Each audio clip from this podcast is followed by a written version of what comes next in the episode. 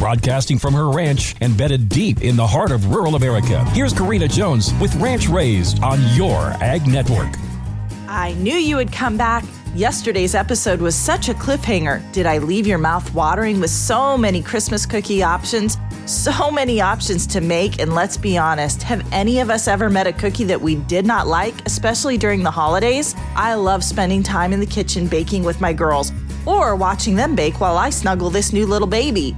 Candy, fudge, or cutout sugar cookies, peanut clusters or no bake cookies or buckeyes, chocolate crinkles or thumbprint cookies, Monster cookies or the good old fashioned chocolate chips seem to always be a crowd favorite. I guess with my girls baking so much now, they tend to steer towards chocolate, so I rarely have to bake the cookies. But this time of year, it's time for me to revert back to one of our old favorites the snickerdoodle. And let's be honest, there is nothing more cozy than a soft, buttery cookie hugged in warm cinnamon and sugar this time of year. The good old snickerdoodle is a favorite when my girls walk in the door from school during these cold winter days. And I have yet to see my husband pass up a snickerdoodle with his coffee if they're available in the kitchen. So, snickerdoodles it is. Tune in tomorrow and I will share my recipe. It's nothing too original or earth shattering, it's just a snickerdoodle. As you've come to know, the recipe will be posted on the Your Ag Network app and website, as well as the Ranch Raised Facebook page. Have a great day!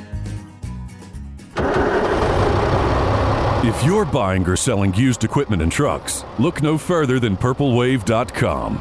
We offer a wide selection of skid steers, dozers, loaders, backhoes, trucks, and more. Items are added daily to our regularly scheduled auctions, where everything sells to the highest bidders. Bidding is easy, so get started today. Visit purplewave.com.